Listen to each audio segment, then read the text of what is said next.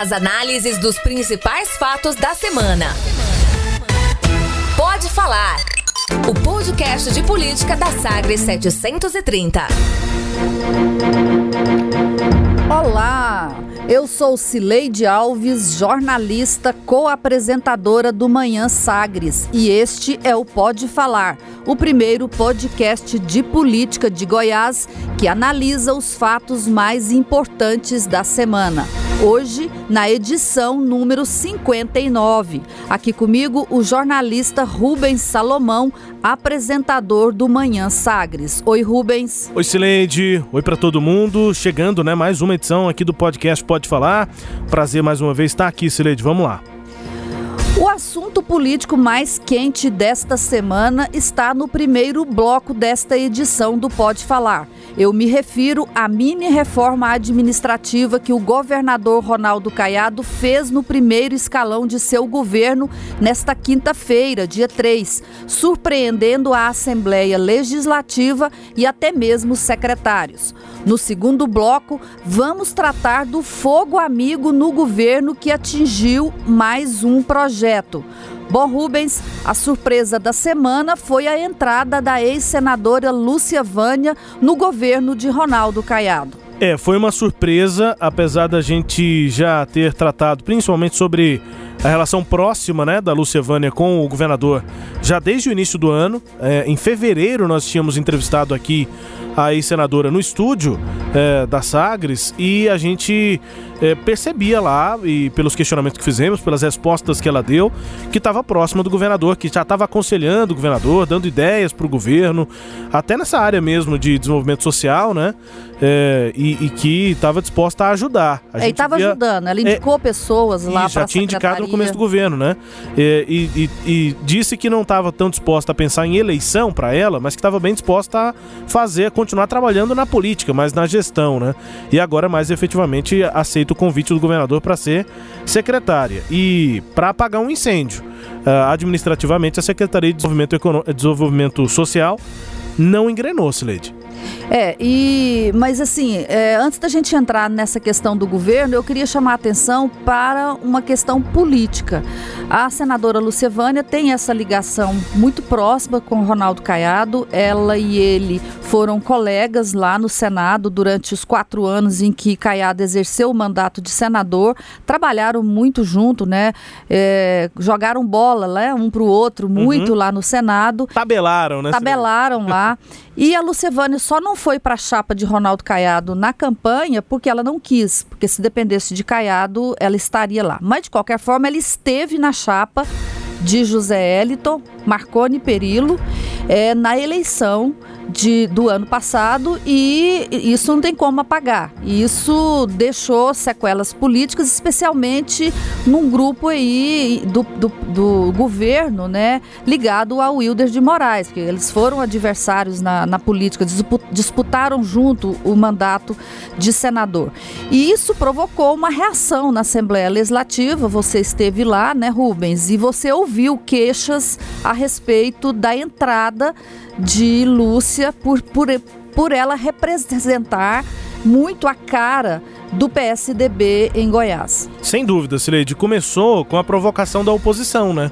A Leda Borges usou a tribuna, dizendo que o governador Ronaldo Caiado estaria recorrendo ao governo passado, governo que ele tanto criticou e que agora estaria recorrendo ao governo passado para resolver problemas. Isso, isso acabou é, intensificando algumas reclamações, as insatisfações de deputados da base é, que já existiam, mas a provocação da oposição acabou deixando isso ainda mais é, claro.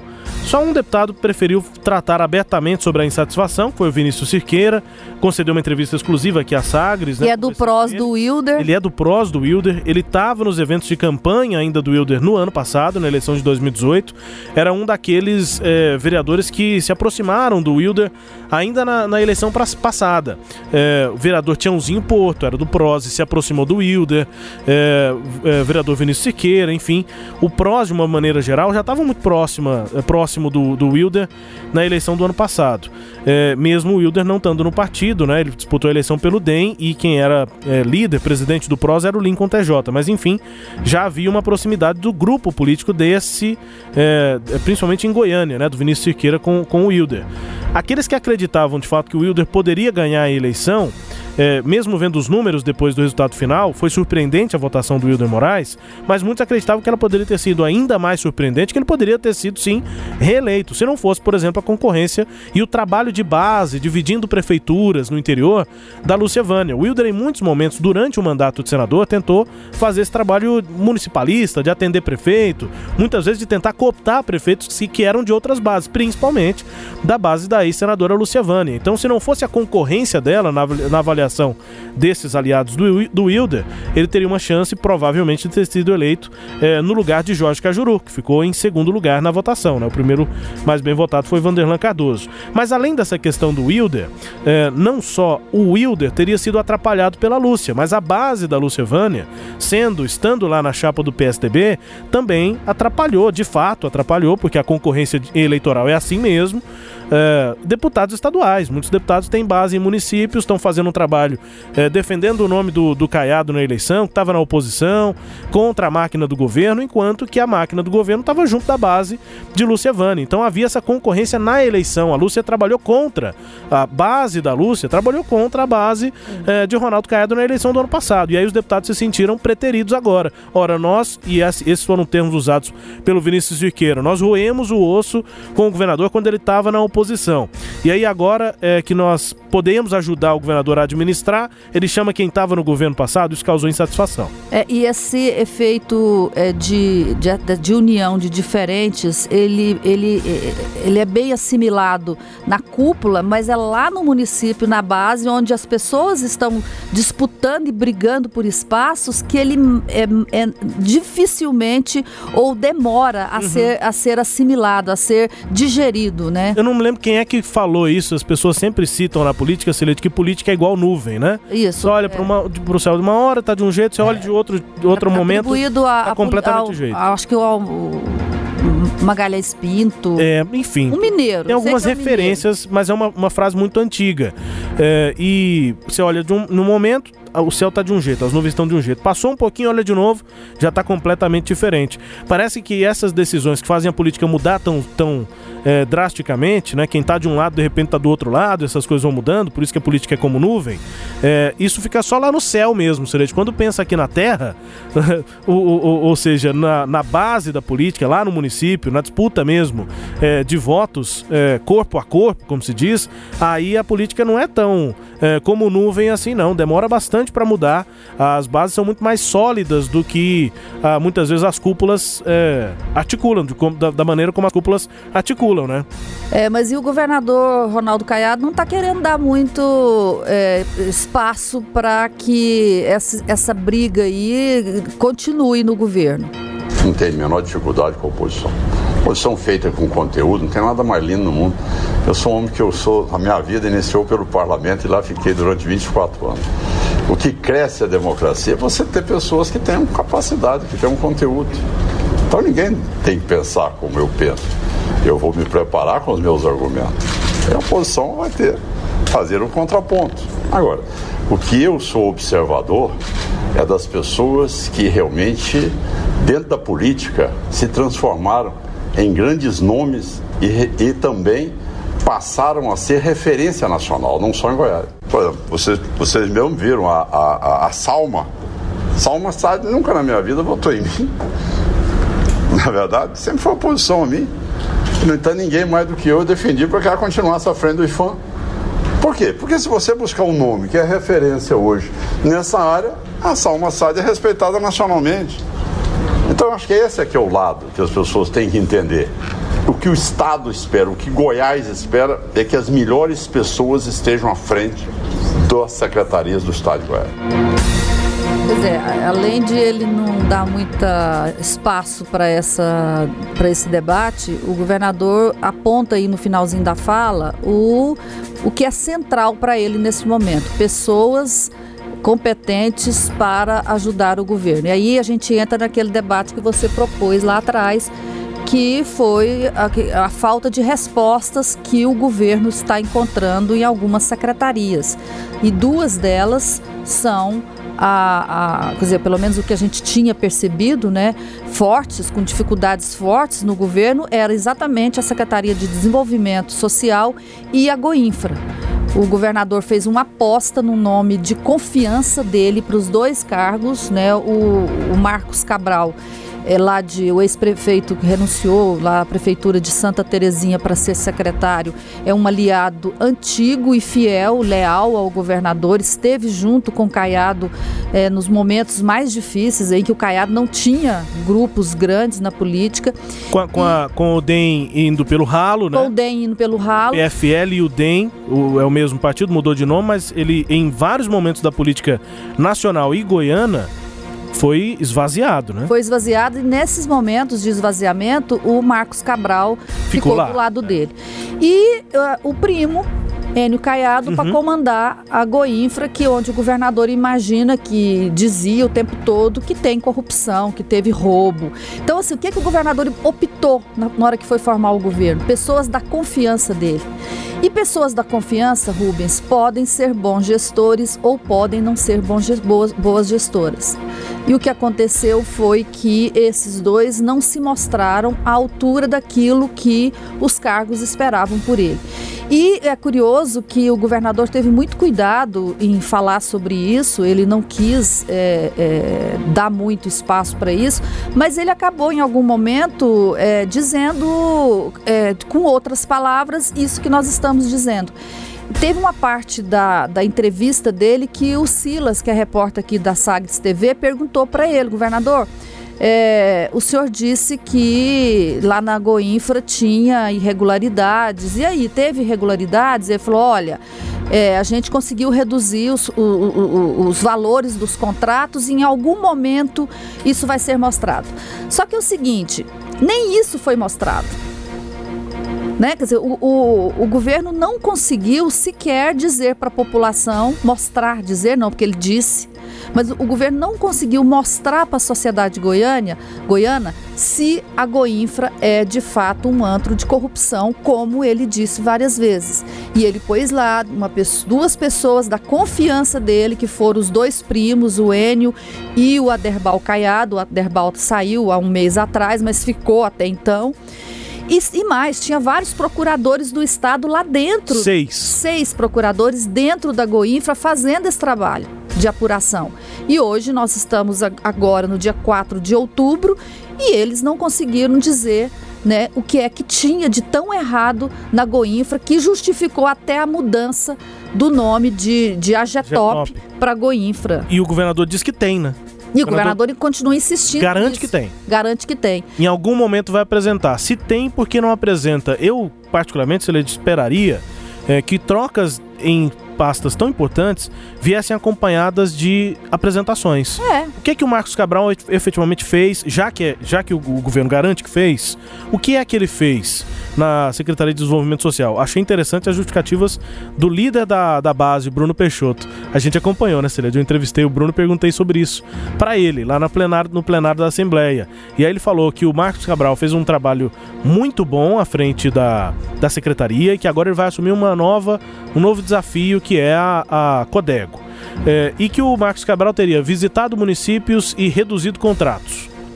É bom que o governo apresentasse isso, porque visitar municípios a visita em si não leva a nada. Ainda mais ele que é pré-candidato, quer ser candidato a deputado federal. Não leva nem ser secretário para visitar é. municípios.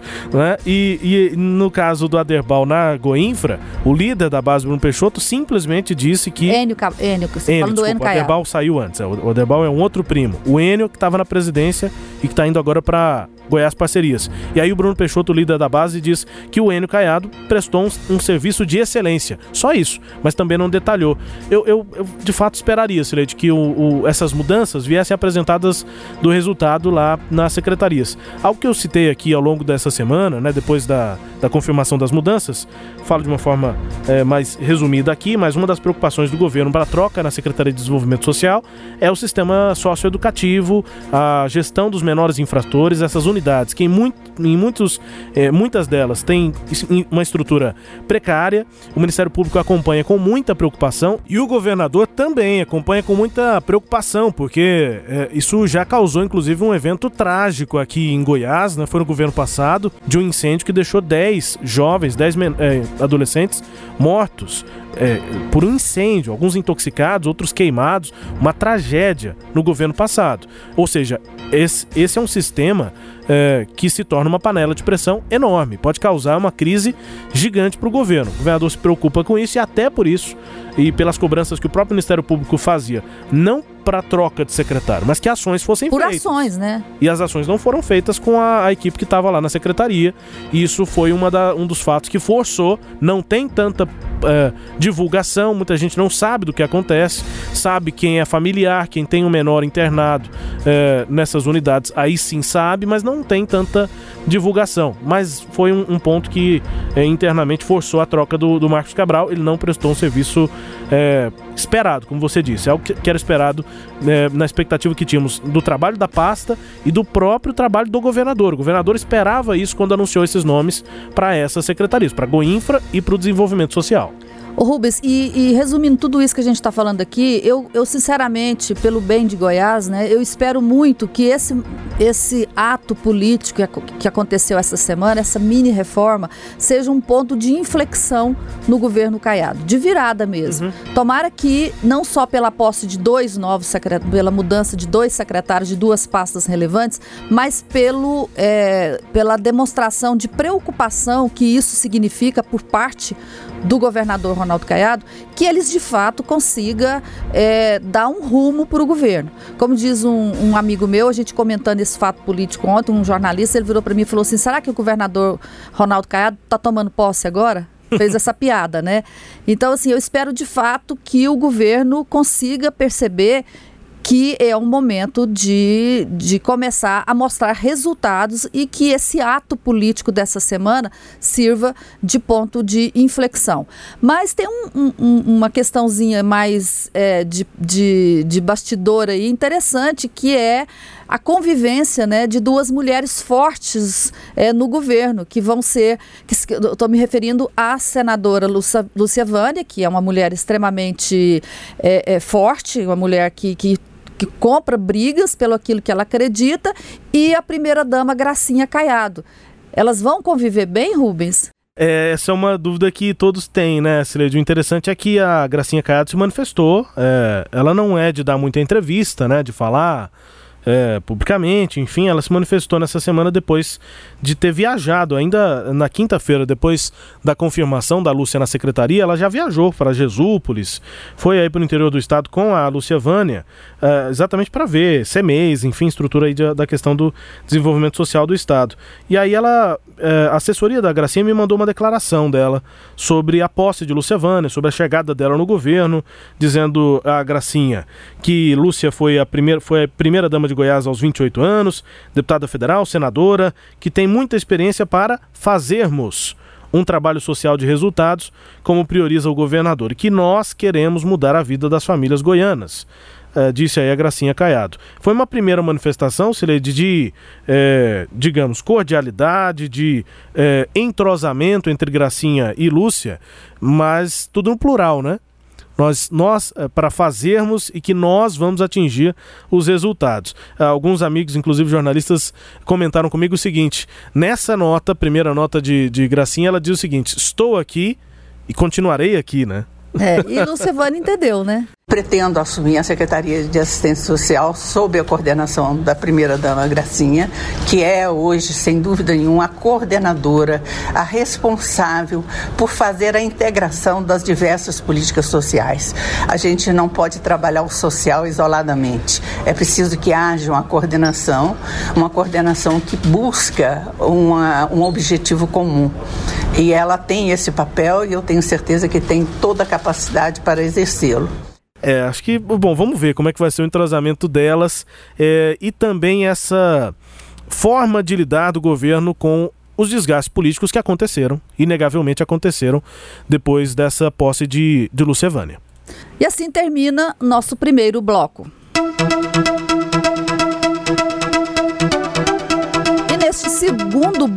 Um assunto que se tornou recorrente nesse Pode Falar, Rubens. A proposta da Companhia Metropolitana de Transporte, é, a CMTC, de criar o Fundo Metropolitano de Mobilidade Urbana para subsidiar a tarifa de ônibus.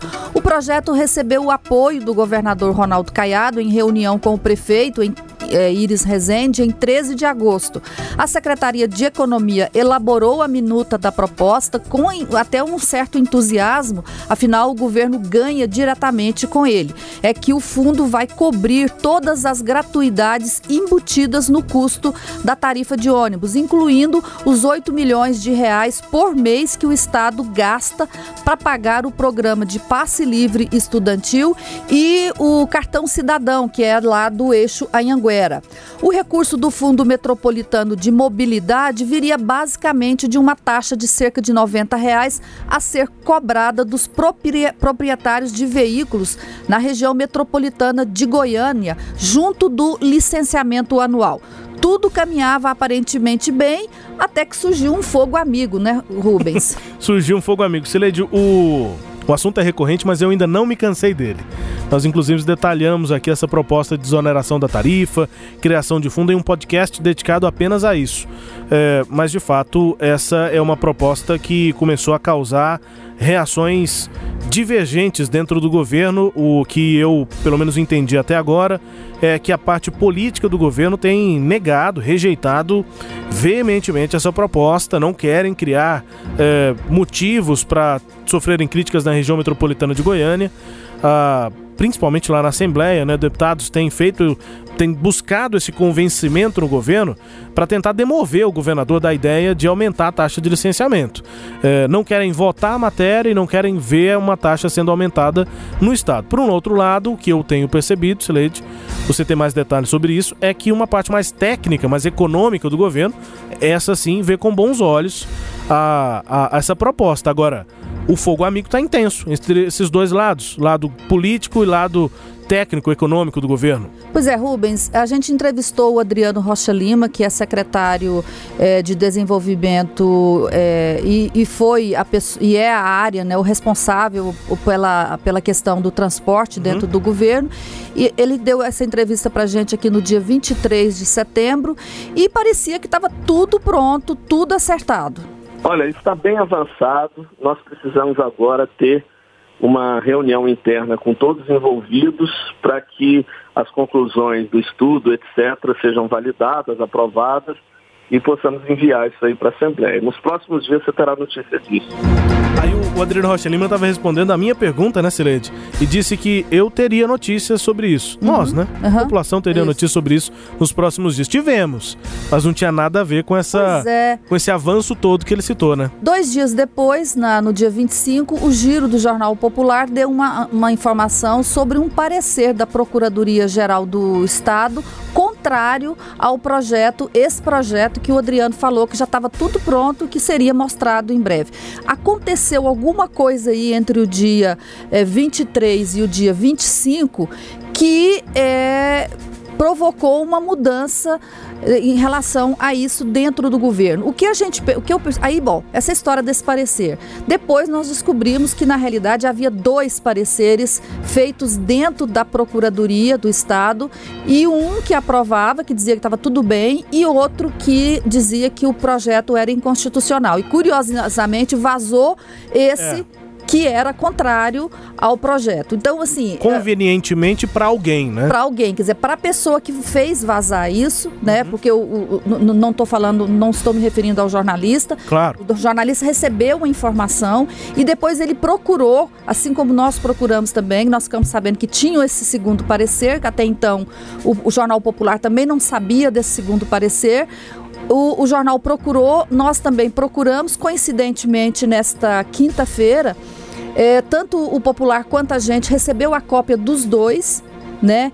E nós procuramos a, a procuradora do Estado, a, a, a, Juliana Prudente, e ela mandou a seguinte nota, abre aspas, em relação à informação sobre dois pareceres, um contrário e outro favorável à criação do fundo para desoneração da tarifa do transporte, a PGE esclarece que não emitiu nenhum parecer acerca do assunto que ainda está em discussão. O que houve até agora, não só do governo, mas de todas as partes envolvidas, foram estudos e minutas. Então, Rubens, a Secretaria de Economia é a favor, a Procuradoria não tem ainda definida a posição de favor ou contra, né? Não é o que foi dito, uhum. mas tem alguém dentro do governo, tem uma mão invisível que eu não consegui identificar ainda de, de quem é essa mão, que resolveu atirar contra o projeto eh, de desoneração da tarifa de transporte coletivo. Então, assim, alguém está comandando esse governo. Será que é o governador Ronaldo Caiado que está fazendo isso? Ele mudou de ideia, porque ele tinha dito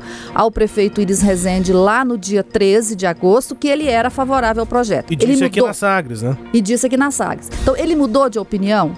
Se ele mudou de opinião, tem que dizer. Ele tem que vir a público e falar, porque ele já deu declarações públicas. E ouvir Ou... a gente perguntando qual vai ser a solução então. E, então a solução. Se não é essa, qual vai ser? O que não Ou... dá é para o governo se omitir. Exatamente. Ou, ou ele de fato mudou de posição e passou a ser contra o projeto e tem uma outra solução, ou então ele continua favorável, enfim. Uh, o fato é que hoje o governo está omisso em relação a isso. Só para esclarecer então, de dois pareceres, mas tudo não passava de estudos internos. É. A Procuradoria não apresentou efetivamente nada ao governador dizendo é ou não é inconstitucional. Estava sendo estudada a proposta.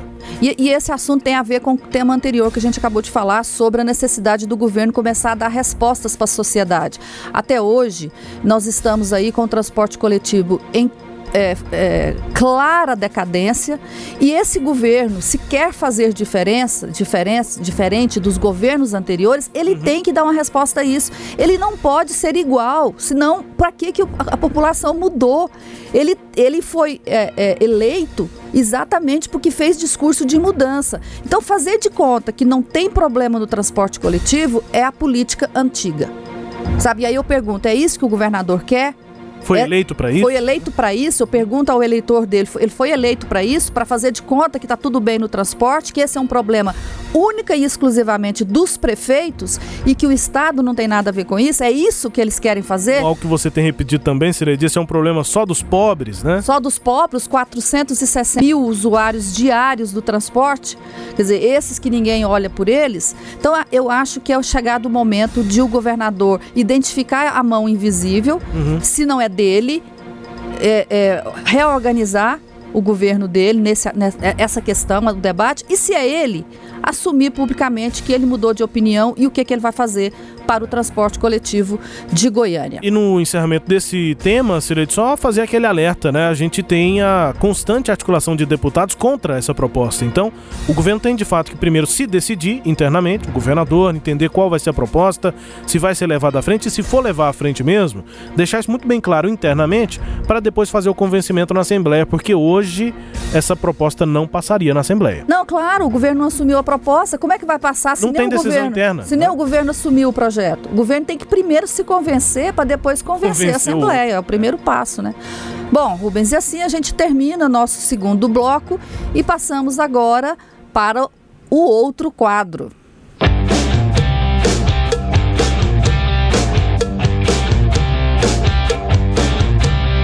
Com o objetivo que ela colocou, que sempre foi o ponto de concórdia, que é brigar por Goiás, ela é muito mais briguenta do que eu. Na verdade, eu sou muito mais pacificador do que ela. Então.